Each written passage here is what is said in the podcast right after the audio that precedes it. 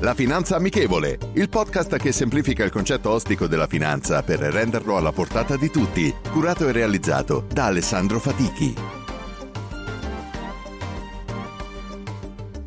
Buonasera a tutti e bentrovati a questa nuova puntata della Finanza Amichevole che dedichiamo ai giovani. Stasera con noi abbiamo Steven Budrico, al quale lascio subito la parola per presentarsi, per raccontarci e poi iniziamo questa bella chiacchierata buonasera insieme. Ciao Steven, ben buonasera trovato. a tutti, buonasera Alessandro. Innanzitutto grazie di avermi appunto in questo appuntamento, per me è un onore personalmente. Ehm, allora, Grazie. la mia storia è un po' complicata, come avevo annunciato, quindi sono un eh, italo-americano, eh, perché mio padre è americano di origini italiane, quindi il cognome, invece mia madre è italiana-italiana, tra Milano e Firenze, lei è proprio italiana al 100%, e quindi la mia storia inizia in Italia, sono nato a Torino, poi ci siamo spostati, abbiamo fatto Roma, e i miei ultimi anni in Italia a Livorno, quindi grande città di mare, probabilmente per chi c'è stato sa di cosa parlo. Ehm, successivamente ho avuto l'opportunità, grazie al lavoro di mio padre, di finire gli studi superiori in Austria, quindi a Vienna, e poi ho fatto l'università in Olanda. E quindi adesso, diciamo, ho fatto, girato un po' il mondo. E ora, come vi dicevo, vi parlo dal comfort del mio salotto di Londra, perché appunto mi sono spostato qui per lavoro, lavoro a una compagnia di trading che si chiama IG, non so quanti di voi la conoscano, però sì, appunto siamo una delle soci- società più grandi del settore, eh, comunque una realtà anche abbastanza importante in Italia. E primo lavoro letteralmente una settimana dopo aver finito gli studi di economia in, in Olanda, quindi purtroppo da un punto di vista ho avuto un'estate molto corta, la mia estate della, del- della laurea, però anche una grande soddisfazione comunque di, di essere atterrato bene, diciamo, per quanto riguarda il, comunque la situazione lavorativa, assolutamente. Bene, quindi diciamo eh, sei anche fin troppo dentro alla finanza, occupandoti Eh sì. ovviamente di trading, quindi eh, la, la considerazione che hai sicuramente della finanza lavorandoci eh, credo sia una considerazione del tutto ottimistica, però è anche giusto eh, che tu ci racconti appunto un po' da dove nasce questa, se vogliamo, questa predisposizione del- per il mondo della finanza. Ci interesserebbe sapere anche, e credo sia anche molto utile per le persone che ti stanno ad ascoltare, eh, spiegare anche tecnicamente come si svolge il tuo lavoro, come lo hai iniziato, quello che è anche se c'è un percorso appunto anche ah, nell'ambito Certo. lavorativo di studi, di analisi, eccetera. Almeno questo è un, è un argomento anche molto interessante da sviscerare.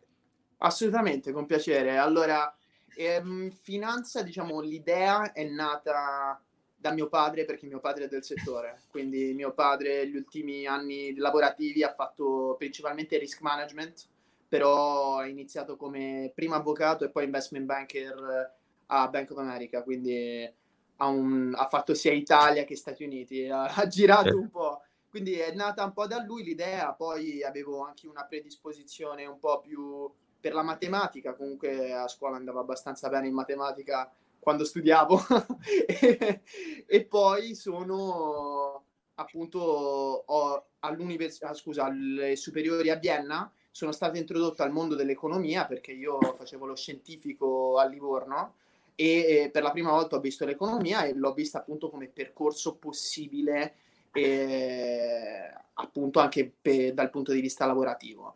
Eh, quello che è successo è che dal il trading mi ha appassionato un po' perché è proprio finanza applicata e comunque analisi degli investimenti applicata, mentre l'economia all'università mi pareva un po' teorica, troppi modelli, troppi grafici, invece mi piaceva qualcosa di un po' più applicabile. Quindi ho iniziato prima con eh, gli studi di analisi tecnica, eh, quindi facevo trading sul Forex, ho fatto dei buoni soldi prima con la Brexit, sono rimasto sveglio fino alle 2 del mattino a fare trading e poi li ho ripersi facendo trading sulle elezioni di Trump e poi diciamo sono finito in Eccoci. pari. sono finito Quindi- in pari per quanto riguarda il trading al- al- all'università e poi eh, proprio mi era piaciuta l'idea, poi parlando l'inglese, essendo madrelingua come in italiano, eh, Londra era certamente un mi affascinava, volevo provare un'esperienza qui. Quindi ho fatto domande, anche un po' a caso, anche un po' di fortuna, perché alla fine serve anche quella. E certo. le interviste sono andate bene a IG, e contro ogni aspettativa appunto mi hanno assunto ed è nata così la storia. Dal punto di vista invece del lavoro, del day to day, io la mia carriera IG ormai è qualche anno che ci sono, quindi a luglio saranno tre anni. Um, ho iniziato principalmente facendo customer support, quindi assistenza al telefono, e poi col sì. tempo mi sono state assegnate più eh, responsabilità, quindi adesso sono sul premium desk e gestisco appunto i nostri clienti più di alto valore per quanto ri- riguarda appunto l'esecuzione dei trade, eh, appunto comunque aiutarli anche da quel punto di vista e dal punto di vista commerciale a crescere comunque il business eh, della compagnia e espandere tramite networking e quant'altro la base dei nostri clienti. E come saprai, appunto, comunque lavoriamo sul trading floor che è simile a quello che abbiamo nel background, magari gli schermi sono un po' più piatti, ma sono... ma è non è a caso, quindi... non è a caso. Quindi è un, è un, ambiente che a volte può essere stressante, un po' come Londra in generale, eh, per chi c'è stato sono sicuro che saprà, però dà molti stimoli e comunque anche in tempi del genere ti rendi conto di essere, sembra un film, eh, telefoni che squillano, persone che urlano, è molto è divertente dopo che la giornata è già finita, nel frattempo, nel frattempo sei molto in... diciamo sì, lavori molto duramente, è un, è un lavoro appunto molto impegnativo da quel punto di vista.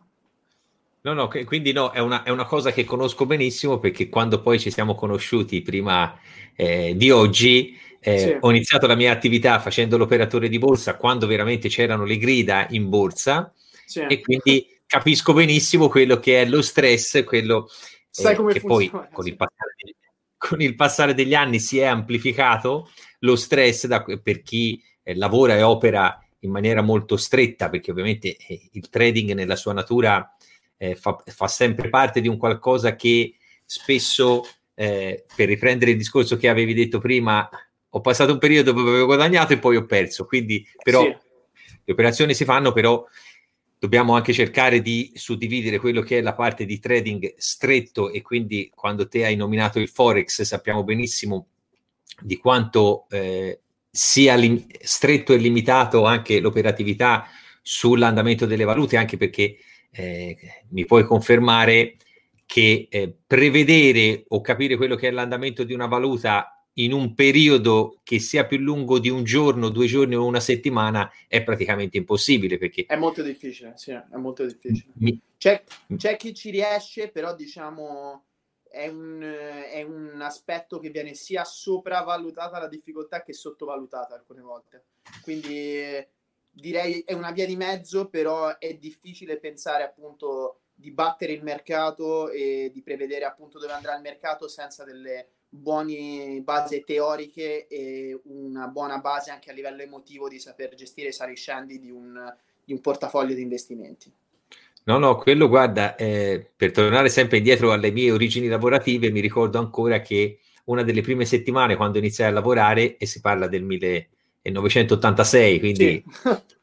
un periodo finire appena lungo e, è, e, i mercati non erano così eh, ampi, collegati e globalizzati come sono adesso. Sì, certo.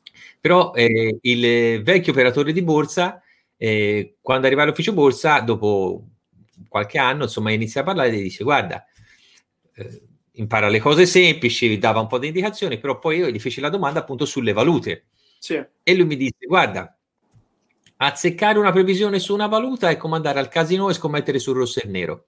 Questa fu la sua analisi brutale che con il passare degli anni ho, ho visto che, diciamo, ha estremizzato il concetto, ma eh, tutto sommato non è che aveva poi così sbagliato, perché effettivamente eh, è un qualcosa dove il trading stretto lo permette, però poi eh, anche la possibilità di fare trading dipende anche con gli studi di analisi tecnica, come hai detto te, e quindi effettuare studi anche con metodologie diverse tipo sì. medie mobili, eccetera, allora possiamo allungare quello che è l'orizzonte del tempo del nostro investimento. Poi credo che voi utilizzate molto quelle che sono le candele giapponesi anche per fare sì. l'operatività sulle valute, suppongo. Sì. E, e, quindi eh, quello è l'aspetto più, più vivo, più nevrotico, però ecco, quando si parlava della, quando si è parlato con altri ragazzi questi giorni, qui sì, si sta passando al lato opposto, cioè quella che è la pianificazione di un investimento, il, diciamo, non, non, è nel DNA del trading. No. Quindi, Dipende anche perché poi eh, alla base tecnica ho aggiunto anche comunque uno studio più approfondito anche dal punto di vista fondamentale, come ti avevo detto nella, mia, nella nostra chiamata appunto introduttiva, i, ho fatto appunto, ho sacrificato due anni di tempo libero oramai per fare un esame che in Italia non, non, è molto famoso per chi non è del settore, però per esempio qui a Londra è molto guardato, che si chiama il CFA, CFA mm-hmm. in inglese, che sono all'incirca, direi al, almeno 300 ore di studio a livello, sono dei tre livelli, e delle persone che si presentano all'esame lo passano sul 40% all'incirca. Quindi per il momento sono riuscito a passarle buone alla prima, ma dai, dai. ancora il terzo che ahimè è stato rimandato a dicembre perché doveva eh. essere eh, quando? Il 7 o il 6 giugno, ora non mi ricordo di preciso, però lo fanno qui a Londra in questo capannone che si chiama Excel, come proprio il foglio Excel, dove 11.000 studenti si presentano alle 8 del mattino di sabato a fare questo esame. Quindi ti puoi immaginare lo stress di essere in metropolitana. È una carneficina in tutti i sensi. Sì, tutti col libretto, perché alla fine alle 8 del mattino di un sabato c'eravamo solo proprio noi studenti. Quindi sì. No, no. No, ma ora io ho estremizzato il concetto del trading, poi appunto perché si stava parlando delle valute, poi il trading ovviamente no, no, non si fa solo sulle valute, si fa certo. su qualsiasi sottostante, quindi anche in base al sottostante che prendi di riferimento eh, ci colleghi anche quella che è un po' di studio di analisi fondamentale, perché altrimenti sì. no, non puoi fare, cioè è solo un trading basato su funzioni matematiche, ma questo diciamo rientra un po' che poi ehm, su qualcosa di ancora più speculativo come possono essere le opzioni binarie, se vogliamo. Sì. E, però ecco, è, è, una cosa particolarmente viva, eccetera. Ecco, in questi, in questi anni, e poi appunto, essendo già tre anni che lavori, quindi hai una conoscenza anche molto tecnica della finanza e anche più eh, molto operativa, tra l'altro, quindi sì, molto, sì. molto, pratica e operativa, quindi eh, e non tanto anche, fra virgolette, il lavorare in un ufficio studio, cose del genere. Il tuo lavoro eh, consiste proprio nella parte eh, viva e, e, sì, e molto, esatto. e molto operativa. Eh, che eh, dubbi ti vengono ogni tanto sulla finanza o che domande ti fai su alcuni aspetti, alcuni settori, alcuni mercati? Eh, nonostante tu faccia trading, ehm, quello che secondo il tuo concetto è anche una previsione di investimento o di settori per futuro, del futuro, se tu volessi un attimino distoglierti dalla parte proprio esclusivamente del trading, ma un, sì. un trading diciamo strutturato su una pianificazione futura. Come, come la vedi? Termine, certo. Esattamente. Certo. Um, guarda, in generale come settori che sono interessanti, eh, per me quello che ha più potenziale di tutto è ovviamente tecnologia e andando a guardare ancora più nel, det- nel dettaglio qualsiasi cosa collegata all'intelligenza artificiale, io ti parlo di... Uh, un investimento, un, appunto un orizzonte di investimenti a lungo termine. Non, non sto parlando di certo, certo. un'operazione da chiudere domani, però è il futuro, è qualcosa che rivoluzionerà tutto, eh, è sicuramente eh, il settore appunto in cui, che secondo me è meno considerato di quelli che sarà appunto il futuro de, dell'umanità, proprio perché comunque rivoluzionerà tutto. Quindi se, se ne dovessi dire uno, direi sicuramente l'intelligenza artificiale e a livello un po' più eh, appunto largo, in maniera un po' più larga la tecnologia. Non so qual è il tuo parere, te che, che ne pensi appunto del, dell'intelligenza no, artificiale. No, guarda, tra l'altro sì. la, la, la, se- la, settimana scorsa abbiamo fatto due chiacchiere con un mio carissimo amico che ci conosciamo da, da una vita, quando te sei stato a Livorno, noi andavamo al mare a Castiglioncello ah, okay. e quindi ci siamo, ci, con- ci siamo, conosciuti proprio al mare quando avevamo 14 anni, eravamo all'ombrellone accanto, tra virgolette. E lui, oh, prima, eh, è 25 anni che abita a New York, eh, sì. però ha sviluppato, aveva sviluppato un portale cinematografico, poi un social, eccetera, e ora sono 4-5 anni che eh, ha sviluppato una società di, che si occupa di intelligenza artificiale, soprattutto di tutto quel mondo dei chatbot. Sì. E quindi questa settimana abbiamo ha analizzato tutti quelli che sono anche i, gli sviluppi e come dicevi te giustamente di quello che poi eh, è la sostituzione in parte dell'essere umano e dell'evoluzione dell'interagire di, di chatbot evoluti che auto imparano e si autoevolvono per migliorare quello che è il dialogo con la persona dall'altra parte. Esatto. Poi, oltre a, oltre a questo aspetto, ma eh, mi permetto di dire non perché ne parlano tanto di tutto il mondo relativo alla responsabilità e alla sostenibilità sugli investimenti, ma sui processi di cambiamento e tutto quello che è la, la transizione, se vogliamo, non solo energetica, ma anche quella eh, medico-farmaceutica, medico se vogliamo. Sì. Non tanto nella ricerca del vaccino, come siamo, come tutti ora sono alla ricerca di un vaccino per combattere il Covid, ma tutto quello che riguarda la ricerca medica eh, di miglioramento della qualità della vita, sì. stu- del, dallo studio del DNA per combattere malattie rare, eh, allungamento della vita, tutto quello che riguarda lo sviluppo eh, medico-scientifico. Questi sì. sono sicuramente eh, i settori che ritengo eh, sono quelli che per forza dove ci sarà più sviluppo, se, eh, anche se vogliamo eh, ci metto sempre anche il mio settore, no? il settore finanziario e bancario, il settore nostro, perché anche te ovviamente sì, fai certo. parte di questo settore. Eh, prendo un esempio l'Italia, ovviamente i paesi anglosassoni sono eh, ben diversi. Mm, il mondo di come vediamo la filiale bancaria, la banca che è un po' stile la vecchia posta del bollettino postale, mi permetto di dire che esiste ancora quel tipo di struttura, e io ne faccio parte, quindi non è che eh, sto dicendo qualcosa di diverso, ma perché ha, si va anche incontro verso un invecchiamento della popolazione e una, pens- una, una, popolazione vecchia sia di età che di mentalità.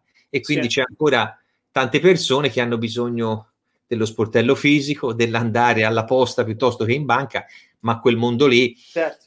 è sostanzialmente già finito perché comunque io ho visto... È più, questo... L'ho visto, guarda, avendo lavorato sia perché io ho lavorato sia con gli inglesi che con gli italiani. Adesso sono tornato, rifaccio parte dei G Italia dopo aver mm-hmm. lavorato per G, G Inghilterra per un anno.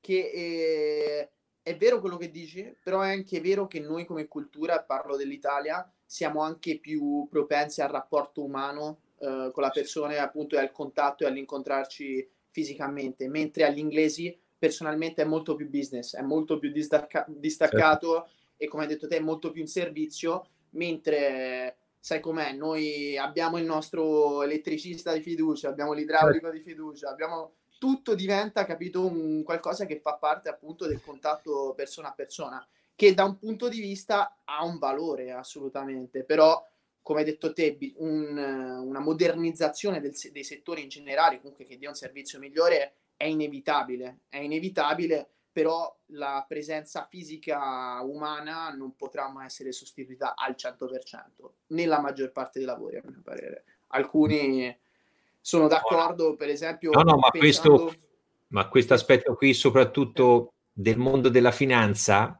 è, è, un aspetto che indipendentemente da quello che uno vuole, fa- vuol fare, ma di quello che è un discorso di pianificazione e di quello che poi te diventi il riferimento della persona, si instaura un rapporto fiduciario. Per forza. Certo. E che quindi la tecnologia ti deve aiutare a facilitare il compito perché esatto. annulla le barriere, annulla le distanze. Io l'ho visto in questi due mesi che sostanzialmente, sì. tranne essere riuscito un po' eh, in questi giorni, ma eh, sei stato due mesi a casa e hai es- esattamente lavorato come prima. Quindi non è che eh, grazie alla tecnologia ho potuto praticamente lavorare operativamente con i clienti anche se non c'era la possibilità di uscire. E questo eh, dieci anni fa, ma 15 anni fa, non sarebbe, sarebbe stato impensabile. Sì. Sarebbe stato probabilmente esatto. una, un grossissimo problema, perché vedrai, non ti puoi muovere. Sì, sicuramente eh, uno sta, poteva star fermo lo stesso, non poteva fare operazioni, ma anche nel sentirsi nel quotidiano, eh, da mandare un messaggio o, o, o creare un gruppo che pu- puoi mandare i messaggi ai clienti tutte le sere, eh, 10 o 15 anni fa sarebbe stato impensabile, probabilmente il contraccolpo eh, sarebbe stato ancora più forte perché eh, giustamente il cliente vuol sentire la tua vicinanza, ma anche se è la semplice voce, però vuol sentire il rapporto, il rapporto umano. Poi eh, sì. tante cose verranno automatizzate, ci sono altri, altri settori eh, che saranno più eh, colpiti perché è un dato oggettivo. Tutto ciò che è da, da automatizzazione, archiviazione, spedizioni, eh, purtroppo sono contraccolpi non indifferenti. Poi è chiaro che anche in questi settori si creano le cosiddette lobby perché oggi ognuno di noi eh, compra molte cose senza fare tanti nomi perché te le portano in due giorni a casa, non vai nemmeno da nessuna parte, eccetera. Però è chiaro, questo processo sta distruggendo anche tutto un tessuto economico eh, locale eh, che però è un'evoluzione. Quindi in ambito sì. di questa evoluzione dico che eh, però il, il, più grosso cambiamento lo fa sempre la mentalità delle persone. Anche in ambito lavorativo, non è l'adattarsi a, a un evento, ma lavorativamente è chiaro che ci saranno anche tante persone che dovranno e, e, il coronavirus ha accelerato paurosamente questo cambiamento perché uno in due mesi guardavo anche i dati della disoccupazione americana oggi meno 14% valori mai visti in due mesi perché poi anche loro il grosso dell'occupazione ce l'hanno tutto nel mondo della ristorazione grosso. Eh sì. e quindi eh, il 40% probabilmente dei dipendenti eh, americani lavora nel settore del turismo, dei viaggi o della, e soprattutto della ristorazione, bloccando tutto. Sì. Ci sono dei settori che non c'è al momento tecnologia che regga, se te hai un ristorante, hai qualcosa, appunto un'attività che serve la presenza fisica, sei assolutamente colpito.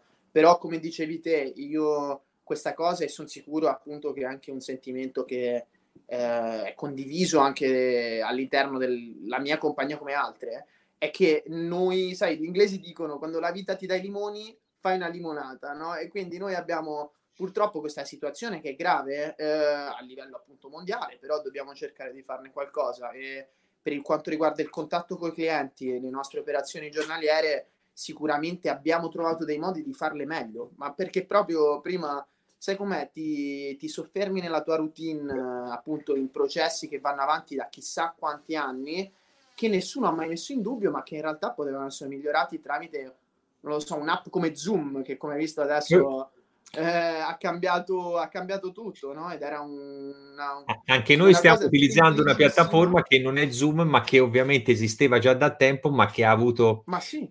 uno, uno, sviluppo incredibile perché, perché, perché ha facilitato tutto quello che è la comunicazione eh, fai, ti fai, e che avvicina tutto, tutto, il mondo in maniera impressionante. Però questa, questa, roba non è che dopo ti sparisce, queste cose ti rimangono no, esatto. e, e, ti abitui a, a, a, a vivere una certa maniera, perché onestamente io ti posso dire ora, se anche domani mi dicono guarda, puoi ritornare tranquillamente in ufficio tutti i giorni, è sparito il virus, eccetera.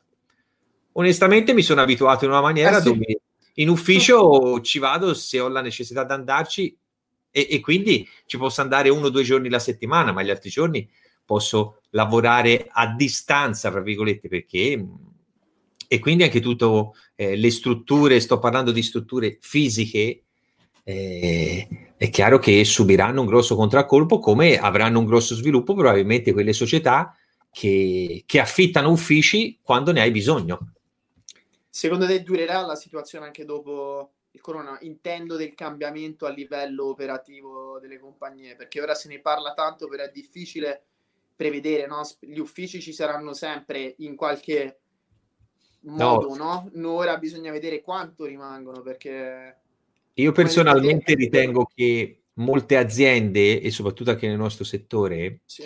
eh, coglieranno la palla al balzo per fare quella ristrutturazione che avevano in mente di fare da qui ai prossimi 10-15 anni. Sì. E che, probabil- e che sarebbe stata fatta in maniera molto, molto, sto parlando sempre dell'Italia perché non è giusto che parli di altri eh, stati perché posso avere l'esperienza da turista piuttosto che da, certo. da, tele, da, da, televisione, quindi uno, perché giustamente poi ne, ne, nei posti, nelle città, negli stati ci devi vivere per avere veramente il polso, non può dire come quelli quando dicono mollo tutto e vado ad aprire un bar o una gelateria ai Caraibi. Fai la fame, non è così semplice tu vado ad aprire un bar o una gelateria ai Caraibi, ora esclu- escludiamo la situazione attuale. Quindi il cambiamento ci sarà, secondo me, quando saremo un po' più liberi dalla, dal problema rischio virus, ci sarà sicuramente la gente che deve per forza incontrarsi, abbracciarsi, sì. cioè ci sarà probabilmente un periodo dove vogliamo per forza stare sempre fuori da casa e incontrare persone quando eh, tutto, questo, tutto questo problema sarà passato, però a livello lavorativo eh, credo che questo cambiamento abbia accelerato un processo che era già in atto e che indietro non si torna più da questo processo. No. Perché, perché è così. Po- è un, dato, è un dato oggettivo e chi non mentalmente non si adatta a questo cambiamento o cerca anche, ma posso parlare di tutti i settori, tutti, tutti i settori, eh, si deve mettere in testa che anche a parità di business, lo stesso business, eh, va approcciato in maniera completamente diversa. Perché è un cambiamento troppo forte, è avvenuto e, e anche in quelle che sono determinate cose vanno fatte in maniera diversa, senza, eh sì, senza alcun eh sì. dubbio. Questo è un dato oggettivo, però eh, noi diciamo per chi fa un po' il nostro mestiere in ambito finanziario, eh, a, siamo più portati mentalmente a, a, vedere anche dei forti cambiamenti e molto repentini. Sì. Perché in altri settori eh, si segue un processo, si segue anche un business plan economico che va avanti, sto parlando soprattutto dell'industria in generale, e noi diciamo che viviamo un po' la finanza quotidianamente, siamo più abituati al, eh, non sto certamente parlando del, eh, del bancario, fra virgolette, tradizionale, sto parlando no, certo. di chi si occupa di gestione patrimoni, di investimenti e che comunque ha a che fare con il cliente tutti i giorni e che quindi eh, deve adattarsi ai cambiamenti del mercato, dei clienti, eh, delle esigenze del cliente e quelle personali. Quindi siamo sotto questo aspetto un po' più avvantaggiati al cambiamento perché se lo siete, se, te sei giovanissimo, però se, se vado indietro ho, non ho preso la crisi petrolifera del 73, ma dalla crisi dell'86 dei fondi, l'87 il venerdì nero di Wall Street, cioè in poi le ho viste tutte. E, e, e, e ovviamente... È inevitabile, è inevitabile, la crisi è inevitabile, prima o poi accade. Eh, bisogna semplicemente, come hai detto te, è una questione di mentalità, uno deve essere appunto, flessibile dal punto di vista mentale, deve sapersi adattare alle situazioni che cambiano, no? Come hai detto te, in alcuni lavori più che altri, il nostro è un lavoro, eh, soprattutto se sei a contatto con, con persone, no? Dal punto di vista della clientela, come hai detto certo. te, cambiano come cambiano umore come il meteo, quindi un giorno magari, capito, hai tutta questa emozione positiva dal fatto che hai guadagnato tutti questi soldi, il giorno dopo, come, come era successo a me con Trump, li ho persi, sei di umore un po' più nero, capito? E quindi non sali e scendi, eh, devi anche aiutare persone, soprattutto quando hai più esperienza e ne hai viste, diciamo, più di altri, a gestire anche questa altalena che è inevitabile, no? È l'essere umani dopo tutto.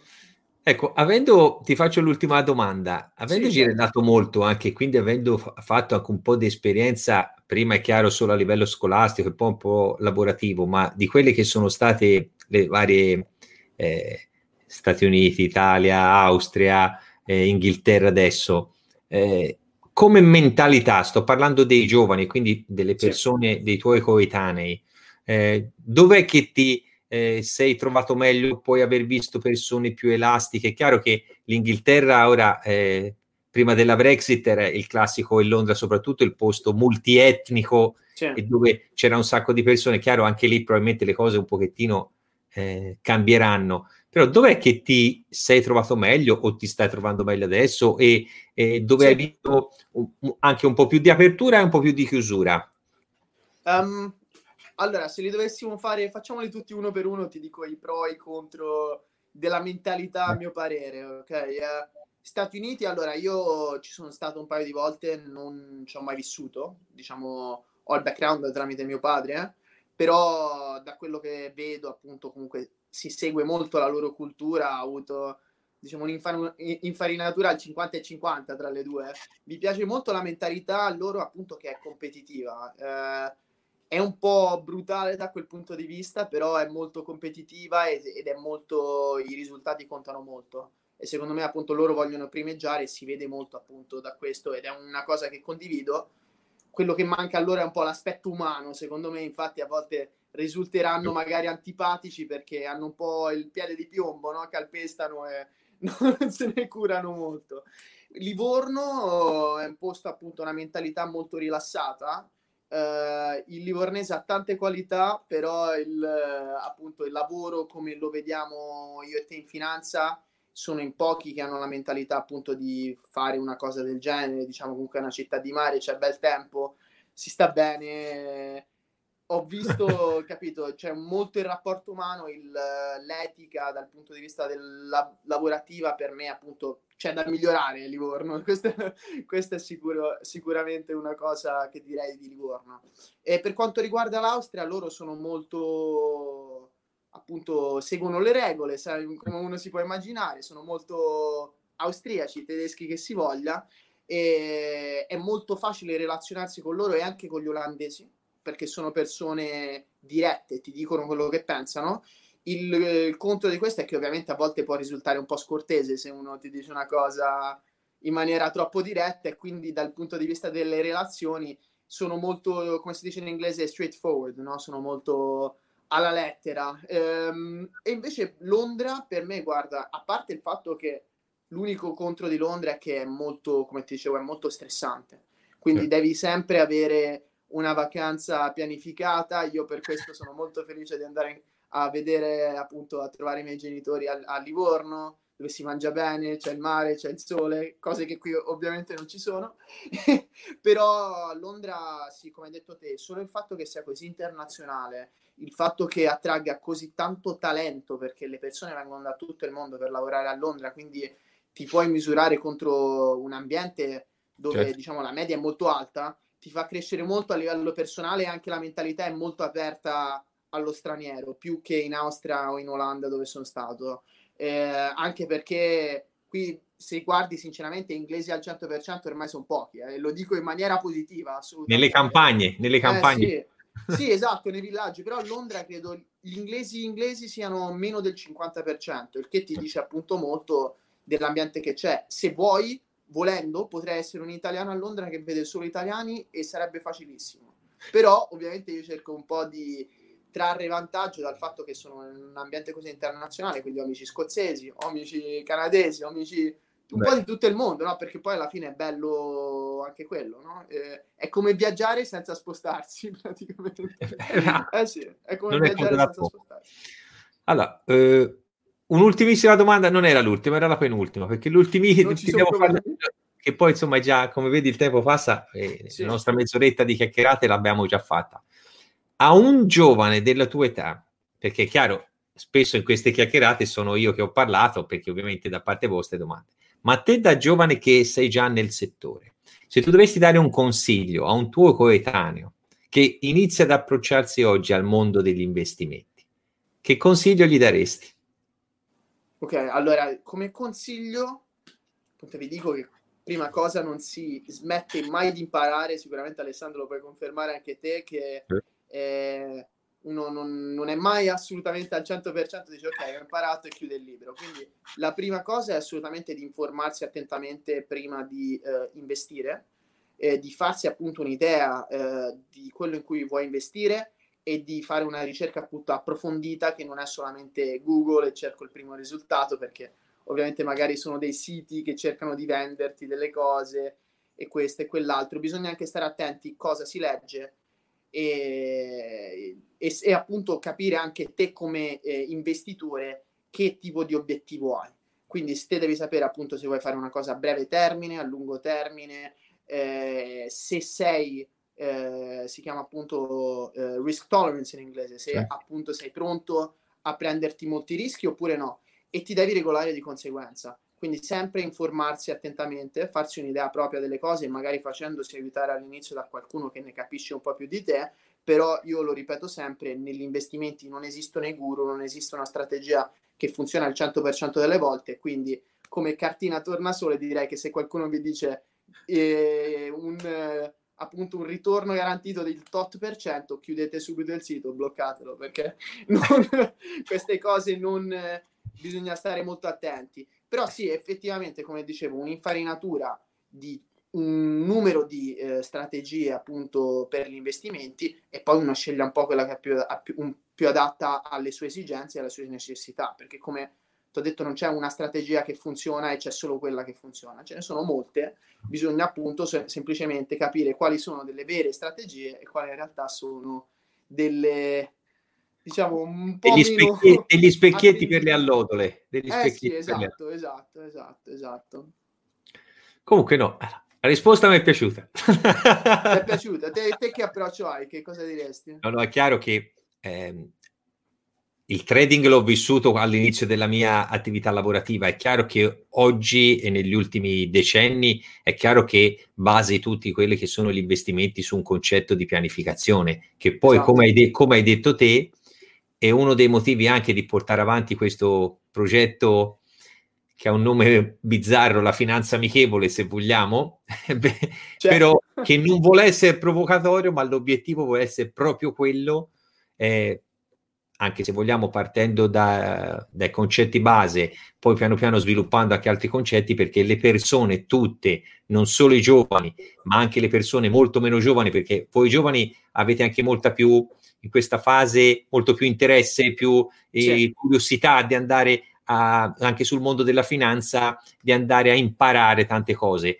E quando invece persone anche della mia età, che eh, ovviamente eh, danno per scontato, no, ma è troppo complesso, non me ne occupo, non lo voglio sapere. Cioè, no, mh, mm, a qualsiasi età determinati concetti base si devono avere. Se non si hanno, dobbiamo cercare di impararli noi che facciamo questo mestiere dobbiamo essere più eh, chiari possibili quando parliamo di un qualsiasi investimento e spieghiamo le cose, quindi le persone non ci devono vedere più come quello che è un mondo ostico, perché la finanza, sono il primo a riconoscerlo, eh, certo. ha creato appunto questo, questa barriera, se vogliamo, no? Dice la finanza intesa quasi come un posto dove si fa gli interessi, dove l'investitore è quello che può alla, l'investitore ordinario è quello che alla fine viene fregato, uso un termine brutto, che non è, che non è così. E quindi sì. questo concetto... Ehm... sono d'accordissimo, come hai detto te, il 90% della finanza, finanza, lasciando stare magari quel 10% di cui non parliamo oggi, è facilissima e gli sono stati messi appunto dei termini che la fanno sembrare difficile, ma che in realtà se uno si legge la definizione appunto è molto facile capire di cosa si stia parlando. No, e Quindi, soprattutto, esatto. no, no, e soprattutto è proprio questo aspetto di non vedere una cosa che, come giustamente stai dicendo te ora, che come concetto sembra ostico e poi se uno anche nelle cose più semplici, eh, orizzonte temporale, pianificazione, che cosa voglio ottenere dai miei risparmi e a che cosa mi servono da qui a X tempo in base eventualmente a un processo. Esatto. E quindi io l'unica parola che eh, ripeto sempre all'infinito e che uno, uno se lo deve mettere in testa, deve imparare è pianificazione. Quindi in base a quello che devo fare, devo pianificare. Quindi, esatto, esatto. E da lì si parte e si va avanti. Eh, poi si può andare poi a specializzarsi, come è il discorso del tuo settore, che si entra in, in, tipologie di investimento molto più tecniche e molto più particolari, quindi dove bisogna avere una conoscenza che, come hai detto te prima, non deve essere quella della pubblicità su un sito internet sì. di facili guadagni, perché compri quell'azione e allora siamo sicuri che guadagnerai, oppure fai trading sulle valute eh, e guadagni sempre, eh, o spesso ci rimetti soldi, ma questo se non hai le conoscenze per, per poter approcciarti a, questo, a questi mercati. Sì. Allora, Steve, eh, abbiamo fatto una quarantina di minuti di bellissima chiacchierata. poi è chiaro, noi lavorando tutti nel settore potremmo parlare per ore probabilmente. Certo, assolutamente. Quindi, allora, eh, grazie di aver accettato prima di tutto questo invito e questo è un modo anche per poi, va bene, ci terremo in contatto e sarà un modo anche per coinvolgervi tutti insieme eh, in qualche idea, in qualche progetto che possiamo sviluppare anche con, eh, con, gli altri ragazzi che possono essere interessati a portare avanti anche eh, progetti o, o quantomeno a tenersi collegati per qualsiasi necessità che uno possa aver bisogno. Quindi sarà un modo, allora quando ritornerà in Toscana a Livorno sarà un modo per vederci, visto... Assolutamente, appena si sbloccano i voli non ti preoccupare, ci sono. E, e, quindi grazie di tutto, buona serata, rendiamo la finanza amichevole anche da parte di chi fa trading e quindi ciao Steve, grazie, buona serata. Grazie Alessandro, ciao, grazie a tutti. Ciao, ciao, ciao.